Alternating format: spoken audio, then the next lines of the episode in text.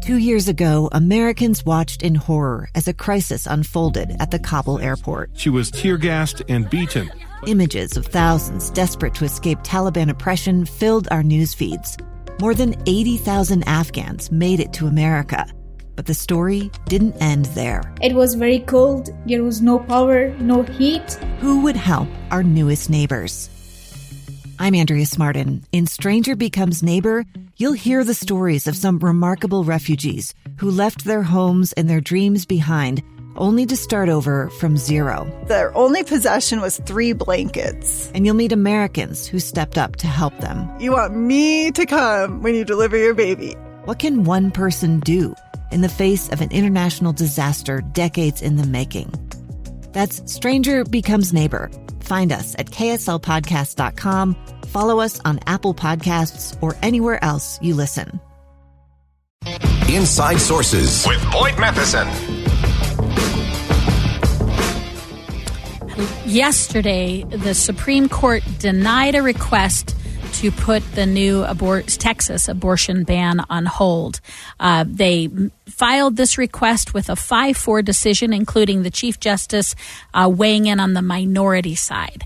So, this, as we all know, is a hot issue. So, we want to take a deep breath and go beyond the headlines. We're going to do that today with Kelsey Dallas, who's a Deseret News reporter, and she's here to help us break down what's happened uh, in the last couple of days and also what could be coming up next for our court. So I'm going to start by asking you to give us some context about what exactly the Supreme Court did. Sure. Thank you for having me on. So, a new uh, Texas abortion policy took effect on September 1st, and the Supreme Court had been asked to put it on hold or not allow it to take effect as um, the battle over whether it was lawful played out in court. And the Supreme Court declined to do that. So basically, what that means is that the lawsuit challenging Texas policies is ongoing, but for the near future, that ban on abortions after six weeks will remain in place in Texas. So I, I love the context there. So for those of us who are watching, there's the, the results of having an active law in Texas. And then for those of us who are court watching, we want to know that what they did is take a pass on opining and ruling now. It doesn't necessarily mean they're for or against it.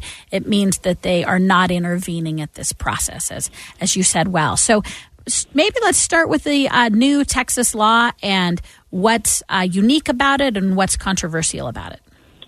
Yeah, so Texas um, is is far from the first state to try to further limit um, abortion access, and they're doing it by saying that doctors are not allowed to perform abortion procedures after a fetal heartbeat can be detected, and so that would generally be around six weeks.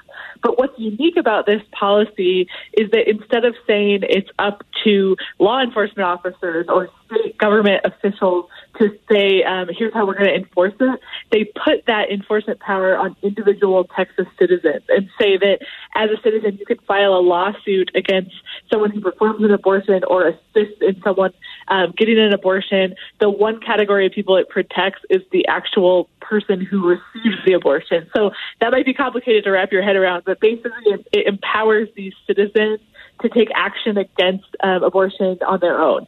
So, isn't this so interesting? So, I want to, as you said, as we all try and wrap our head around it, I'm going to break it maybe again into two different issues. And one is this unique legal uh, assertion that Texas is making that it will not be the state who is enforcing abortion, but rather individual citizens. And this is this new wrinkle um, that has that, that, they're asserting into the abortion law in Texas. I want to take this maybe into a, a, broader context because certainly this Texas law will. Uh, follow a standard that we'll probably see over and over as there are challenges to the abortion law. And, and Kelsey, I want to talk about what you see as challenges to the abortion law in a minute. But I also want to talk about uh, weighing the pros and cons of inserting a notion into law that the citizens could review it. So if I take another hot topic and I say guns, wouldn't that be interesting if this law was, if it was affirmed, you could essentially do the same thing. And let's say that a state, a progressive state like New York, has really progressive um, gun prevention laws or or restrictions on guns, you can foresee if they set this precedent that maybe individuals in that instance would be allowed to uh, to, police guns restrictions if possible. So I want you to break apart into two sections, maybe the abortion, but also the consequences of exercising this this new way of addressing um, p- citizens participating in their law. But but hey, let's let's stick with. Um, with what will go on now and tell us a little bit more about uh, this notion that we'll hear over and over about it came from a shadow docket. What did that mean that they, the Supreme Court acted from a shadow docket?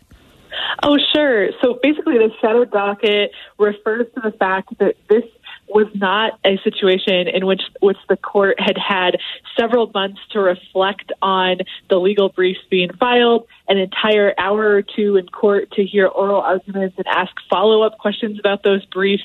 And they didn't have to sign their name and say, this is the side I'm on in this decision, although it was easy to figure it out because, as you mentioned earlier, it was 5 4, and the people who were the four identified themselves. Right. So I was like, right. okay, everybody else is in the five. But those these shadow docket rulings are very controversial because, as I said, um, they can be very disruptive. They can have a huge impact on policy across the nation, but the Supreme Court does not have to very carefully lay out how they came to their decision or um, what were the most compelling points made by the attorneys. They um, they don't have to write that long of an opinion as they traditionally do when a case has been fully briefed and argued. And so what you're left with is just a couple of paragraphs in some cases, and you say, okay, well, what do I do with this moving forward? Yeah, I've also heard this section described as maybe they're they're opining or they're laying opinion down when they're not formally in session, right? There's they're sort of doing this when they're not formally hearing cases. So that's yes, and this was a, a situation where they're um, ultimate decision on whether or not to to block that Texas policy came at just minutes before med- midnight on the East Coast, and so a lot of people were already asleep. There was no like ability okay. to spring into action or hold protests or something. Okay, so this is uh, this is widely accepted as an intentional move on Texas's part, and an intentional move. I'm going to have you bring Mississippi into this as well. That there's a movement nationally for those um, those who are against abortions, and that they are purposely placing these bills in so that we can challenge again, probably ultimately Roe v. Wade. So, if, if as that is the layout, tell us what's next, um, and what do you see coming up on this issue? Yes, as you just referenced, there's a case out of Mississippi that is about a ban uh, that's not as early as six weeks, but it's still a ban uh, that goes beyond what would be permitted under Roe versus Wade. And so the Supreme Court has agreed to hear that this fall. And it's sort of a direct opportunity to say, are we going to rethink uh, abortion rights in this country? So as it stands, legal precedent would say uh, um, someone has a right to an abortion up to uh, fetal viability, which would be around 24 weeks. But when they rule on this Mississippi case, they could say, we're going to overturn Roe versus Wade, or we're going to rethink Roe versus Wade, and that 24 weeks weeks number could be moved um, up earlier in the pregnancy. That makes sense. So I'm going to add here, um, as this program does, this is such an issue to take a deep breath on because I think there are passions on both sides, certainly of the issue of abortion. But we need to take those passions and, and decide where you are on that issue and, and keep following this. But this is also a time to show caution about, you know, maybe the ends justifying the means, so to speak. So we also need to make sure that we're protecting our legal precedent and our legal our legal systems. And this will be something we talk about more on the show, but this is a great balance in which we need to hold our great systems of government accountable, even though we have passions on the issue. Okay, we're going to take another turn here, and coming up next, Weber County. It's shutting off some water for people. It started yesterday. After the break, we'll tell you what that means. I'm Dave Cawley, investigative journalist and host of the podcast Cold. In October of 1985, a woman named Sheree Warren left work at a busy Salt Lake City office to meet her estranged husband at a downtown auto dealership. She never made it home. Sheree's car surfaced weeks later in Las Vegas. In the parking lot of a hotel casino. No one knows how it got there. Strange. It was strange. Both Sheree's estranged husband and her boyfriend raised suspicion for investigators. I kind of thought that he might have done something. But no arrests were ever made.